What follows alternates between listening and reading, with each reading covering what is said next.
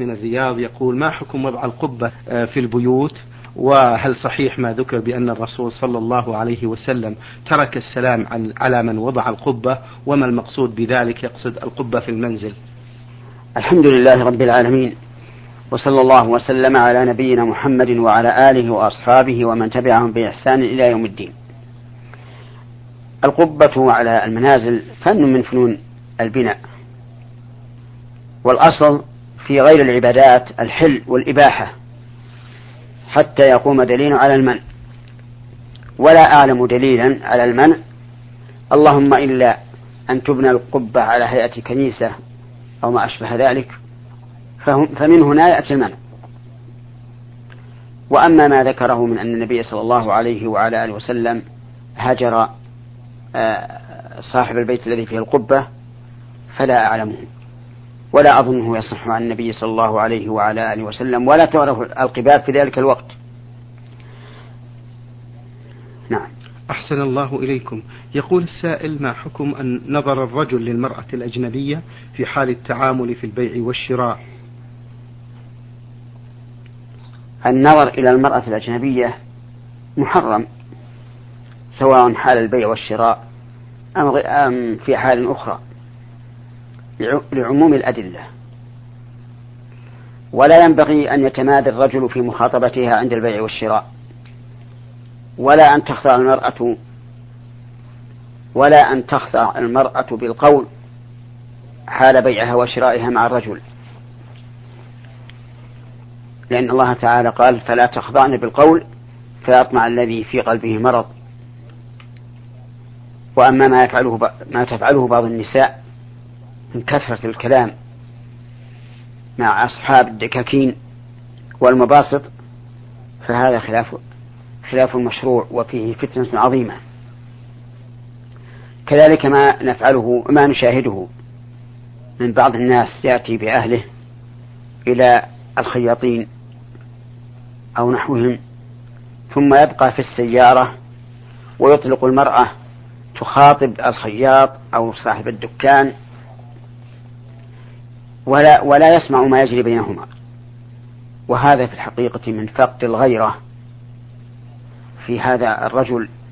وإلا فكيف يسمح لنفسه أن يبقى في السيارة والمرأة تخاطب صاحب الدكان من خياط أو غيره؟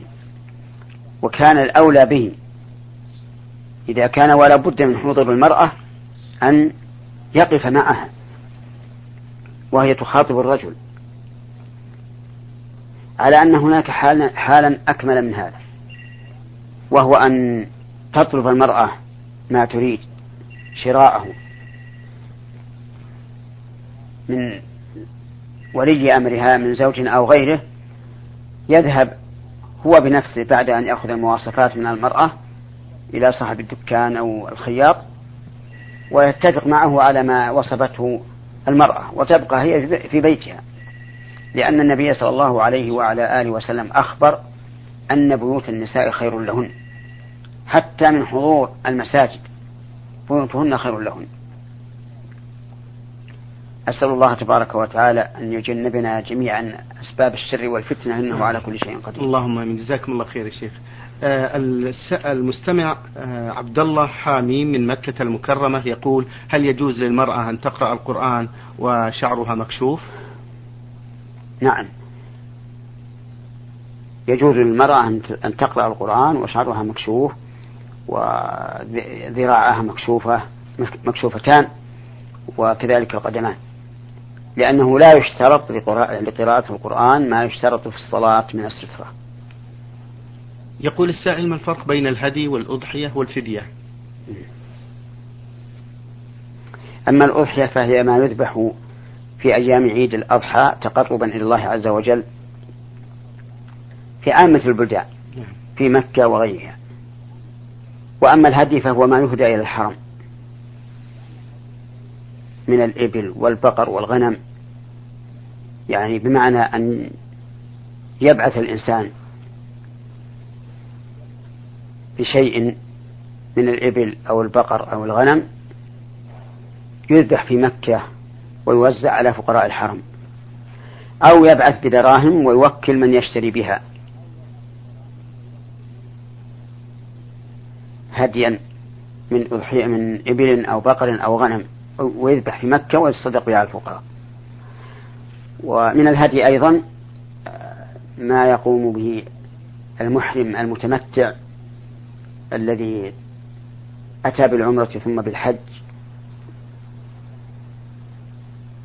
فيلزمه هدي يكون تقربا إلى الله عز وجل وشكرا لنعمه حيث يسر له العمرة والحج. أما الفدية فهي ما كانت عن ترك واجب أو فعل محظور. مثاله عن ترك الواجب أن يترك الإنسان رمي جمرات رمي الجمرات. فيجب عليه فدية. يذبحها في مكة ويوزعها على الفقراء. ومثال فعل المحظور أن يحلق المحرم رأسه فعليه فدية من صيام أو صدقة أو نسك. هذا هو الفرق. نعم. أحسن الله إليكم. يقول السائل هل يجوز رمي الجمار في وقت غير وقت السنة؟ أو بعد المغرب مثلا للذين يخافون من الزحام أو الاختناق والمزاحمة وللذين لا يستطيعون؟ في أيام التشريق نعم يبتدئ رمي الجمرات من زوال الشمس أي من دخول وقت صلاة الظهر إلى طلوع الفجر من اليوم التالي. إلا اليوم الثالث عشر فإنه من زوال الشمس إلى غروب الشمس. لأن أيام الرمي تنتهي بغروب الشمس ليلة الثالث عشر. فالوقت والحمد لله واسع. نبدأ بجمرة العقبة. جمرة العقبة من طلوع الشمس يوم العيد إلى طلوع الفجر يوم الحادي عشر. ولمن يخشى من الزحام والتعب من آخر ليلة النحر إلى طلوع الفجر من اليوم الحادي عشر. هذه جمرة العقبة. الجمرات الثلاث يوم 11 و12 و13 لمن تأخر من الزوال إلى طلوع الفجر من اليوم من اليوم التالي إلا اليوم الثالث عشر فإنه ينتهي بغروب الشمس. نعم. أحسن الله إليكم. يقول هذا السائل يا شيخ ما صفة الصراط عند المرور عليه؟ وهل ورد له صفة معينة؟ الصراط هو جسر يوضع على النار. يعبر منه المؤمنون. إلى الجنة. جعلنا الله وإياكم منهم. يمر الناس فيها على قدر أعمالهم. إما كلمح البصر أو كالبرق أو كالريح أو كالفرس الجواد أو كال... كالإبل. ومنهم من يزحف زحفا. ومنهم من يكرجس في نار جهنم ويعذب بقدر ذنوبه. أما صفته فقد ورد أنه أحد من السيف وأدق من الشعر. وذهب بعض أهل العلم إلى أنه طريق واسع. واستدلوا بقول النبي صلى الله عليه وعلى آله وسلم إنه دحض ومزلة. وهذا لا بد أن يكون واسعا يسلكه الناس. وليس المهم أن نعرف هل هو واسع أو ضيق. المهم أن نعرف كيف يسير الناس عليه. ولماذا اختلف سير الناس عليه. فبعضهم كلمح البصر وبعضهم كالبرق وبعضهم يزحف وبعضهم يلقى في النار. والجواب أن هذا على حسب أعمالهم في الدنيا وتلقيهم لشريعة الله. فمن كان مسرعا لتلقي شريعة الله مسارعا في الخيرات كان عبوره على الصراط يسيرا خفيفا سريعا. ومن كان متباطئا في شريعة الله وقبولها صار سيره على الصراط كعمله. جزاء وفاقا. نعم. جزاكم الله خيرا فضيلة الشيخ. هذا سؤال من المستمع محمد ذياب من الدمام يقول نرجو من فضيلة الشيخ محمد حفظه الله توجيها للمصلين في كيفية الفتح على الإمام عند خطئه في التلاوة خصوصا بأن ذلك يربك الإمام. نعم. الفتح على الإمام في الفاتحة واجب. يعني لو نسي الإمام آية من الفاتحة أو كلمة من الفاتحة أو حرف من الفاتحة وجب على من خلفه أن يفتحوا عليه لأن قراءة الفاتحة ركن من أركان الصلاة. لا تصح الصلاة إلا بها لقول النبي صلى الله عليه وعلى آله وسلم لا صلاة لمن لم يقرأ بفاتحة الكتاب. فعليهم أن يفتحوا على الإمام ويردوا عليه. ولكن يكون بهدوء ويكون الراد واحدا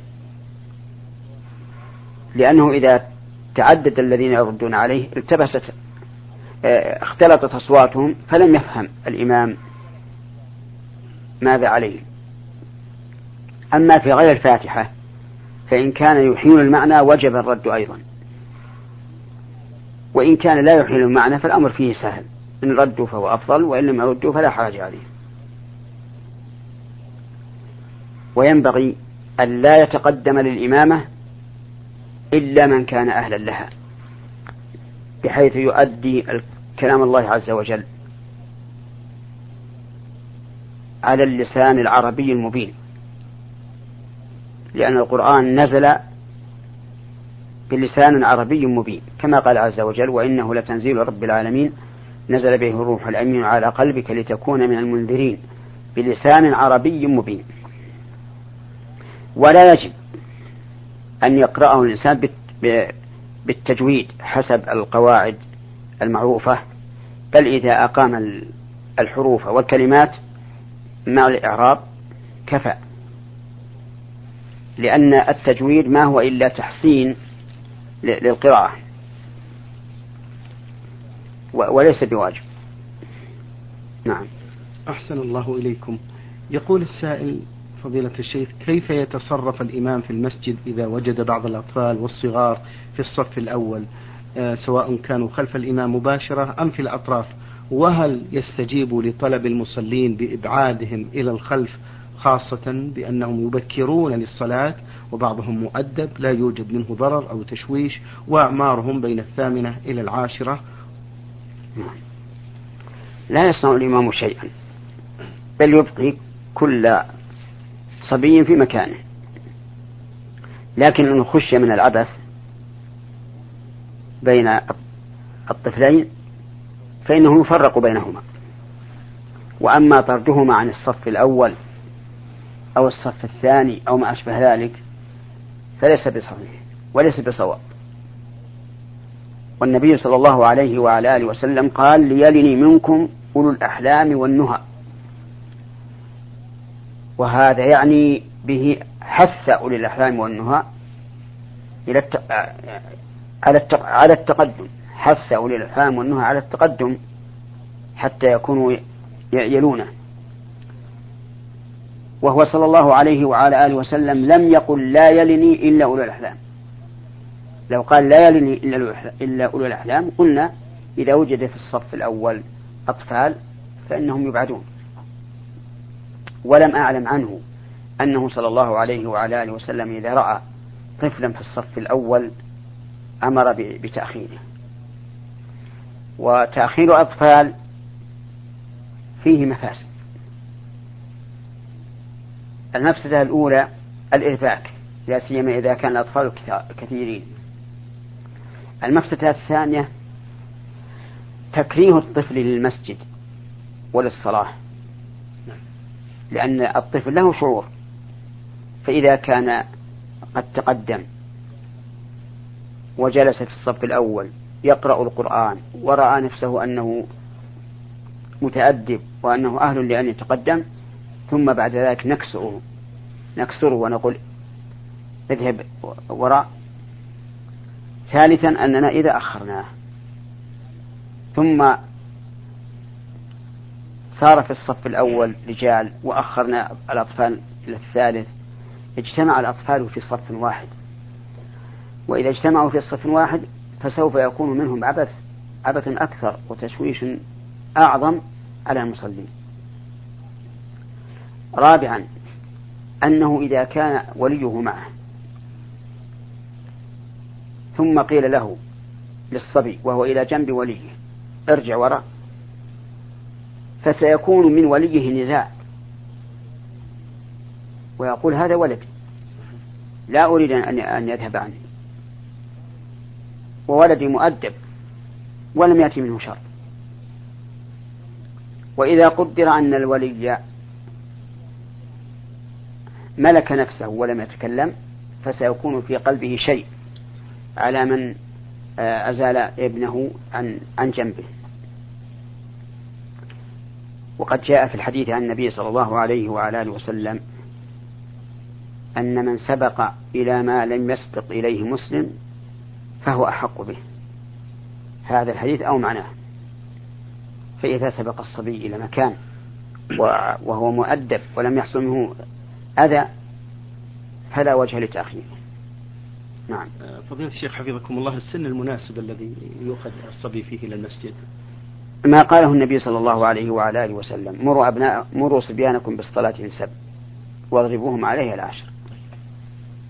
نعم. جزاكم الله خير. هل من حرج شرعي؟ يقول السائل محمد دياب بن الدمام. هل من حرج شرعي إذا كان الإمام يقرأ القرآن في صلاة الفجر أو العشاء بتتابع بدءا من البقرة إلى نهاية القرآن؟ يقصد بذلك أن يتعاهد القرآن وأن يسمعه للمصلين على مدار السنة تقريبا علما بأنه يحرص على قراءة السجدة والإنسان فجر الجمعة ويقرأ أحيانا من جزء عما في العشاء تحقيقا للسنة. نعم. لا أرى هذا.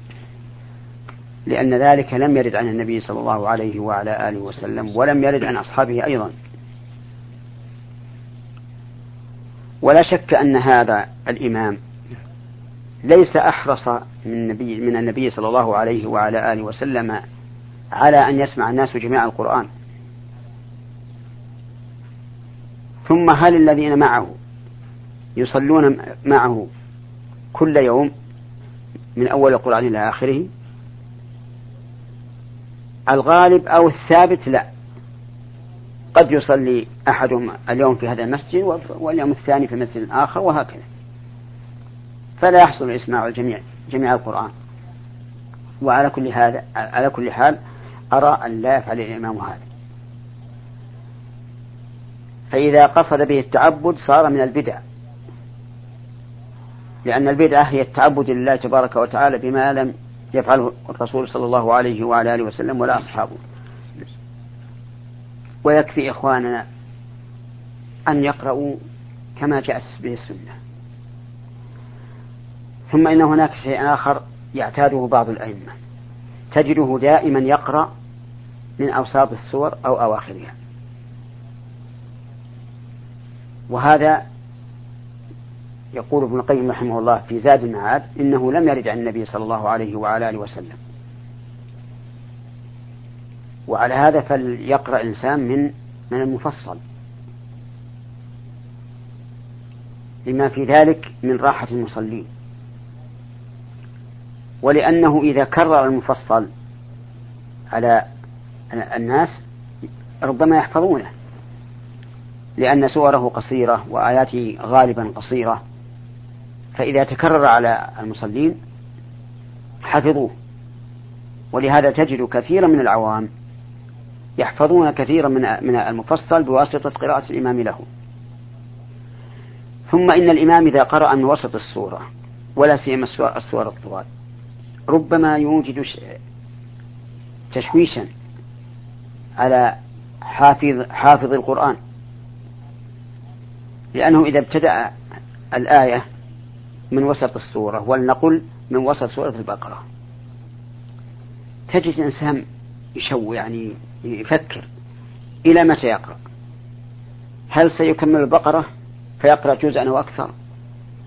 أو سيقرأ آيات قليلة ويقف؟ فيبقى السامع الذي قد حفظ القرآن يبقى مع نفسه في تشويش متى يركع ومتى ينتهي؟ لهذا أرى أن أن ينتبه إخوتنا الأئمة إلى هذه المسألة. أن يحرصوا على القراءة بالمفصل. الذي أوله قاف وآخره سورة الناس. يقرأ في الفجر من طوال المفصل وفي المغرب من قصاره غالبا وفي الباقي من أوساطه. قال العلماء طواله من قاف إلى عمّ وقصاره من الضحى إلى الناس. وأوساطه من عم إلى الضحى. نعم. أحسن الله إليكم وبارك فيكم شيخ. آه، أم عبد الله الضياء بن الدمام تقول هل يجوز للمرأة الحائض أن تحضر المحاضرات النافعة للتعلم في المسجد إذا أمنت التلويث وتوضأت؟ للتخفيف من الحدث علما بأن مدة الحيض تتفاوت من امرأة إلى أخرى ولربما فاتها خير كثير. لا يحل للمرأة أن تمكث في المسجد وهي حائض سواء لاستماع درس أو غيره.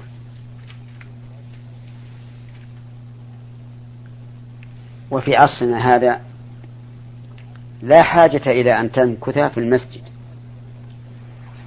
لأن مكبرات الصوت والحمد لله تعبر عن كلام المتكلم إلى مدى بعيد. فلتجلس عند الباب عند باب المسجد وتستمع إلى ما شاءت. وأما دخول المسجد والمكث فيه فهذا حرام على حال. لها فقرة أخرى نختم به هذا اللقاء. تقول ما حكم قراءة القرآن للحائض؟ إذا كانت لم تقرأ في فترة الحيض تكاسلا منها؟ قراءة الحائض القرآن. فيها للعلماء قولان. القول الأول أنه لا يجوز. طيب. لا تعبدا بالتلاوة ولا من أجل الأوراد ولا من أجل التعليم ولا من أجل التعلم وهذا هو المشهور من المذهب عند الحنابلة رحمهم الله. القول الثاني أن ذلك جائز مطلقا سواء قرأت القرآن للتعبد أو للأوراد أو للتعلم أو للتعليم لأنه ليس في السنة حديث صحيح صريح يمنعها من ذلك. وأرى القول الوسط في هذا أن يقول أن, أن يقال إن قرأته تعبدا بالتلاوة فلا تقرأ. لأنها إذا قرأته حينئذ فقد وقعت في الشبهات. نظرا لاختلاف العلماء. وأما إذا كان لحاجة مثل أن تخاف من نسيانه أو تقرأ الأوراد كآية الكرسي والآيتين الأخيرتين من البقرة والإخلاص والفلق والناس فهذا لا بأس به. وكذلك لو كانت تعلم فلا بأس أن تقرأ القرآن سواء كانت تعلم في المدرسة أو تعلم بناتها أو أبنائها. وكذلك إذا كانت تتعلم فلا بأس لأن هذا حاجة حاجة ملحة في وقت الحيض وأما تلاوة التعبد فأمامها أيام الطهر تتعبد لله تعالى بتلاوة القرآن. فصار إن كان هناك حاجة قرأت وإن لم تكن حاجة فلا تقرأ. نعم. الفقرة الثانية في هذا السؤال تقول عن مسح الشعر بالنسبة للمرأة في الوضوء هل هو من منابت الشعر إلى أطرافه؟ آه الواجب مسح الرأس فقط. دون ما استرسل من من الشعر. فيكون منبت الشعر هو الذي يمسح. شكر الله لكم فضيلة الشيخ وبارك الله فيكم وفي علمكم ونفع بكم الإسلام والمسلمين. أيها الإخوة والأخوات أجاب عن أسئلتكم فضيلة الشيخ محمد بن صالح بن عثيمين الأستاذ في كلية الشريعة وأصول الدين في القصيم وخطيب وإمام الجامع الكبير في مدينة عنيزة. شكر الله لفضيلته على ما بين لنا في هذا اللقاء الطيب المبارك وشكرا لحضراتكم أنتم وإلى الملتقى إن شاء الله. والسلام عليكم ورحمة الله وبركاته. نور على الدرب. برنامج يومي يجيب فيه أصحاب الفضيلة العلماء على أسئلة المستمعين. البرنامج من تقديم وتنفيذ عبد الكريم بن صالح المجرن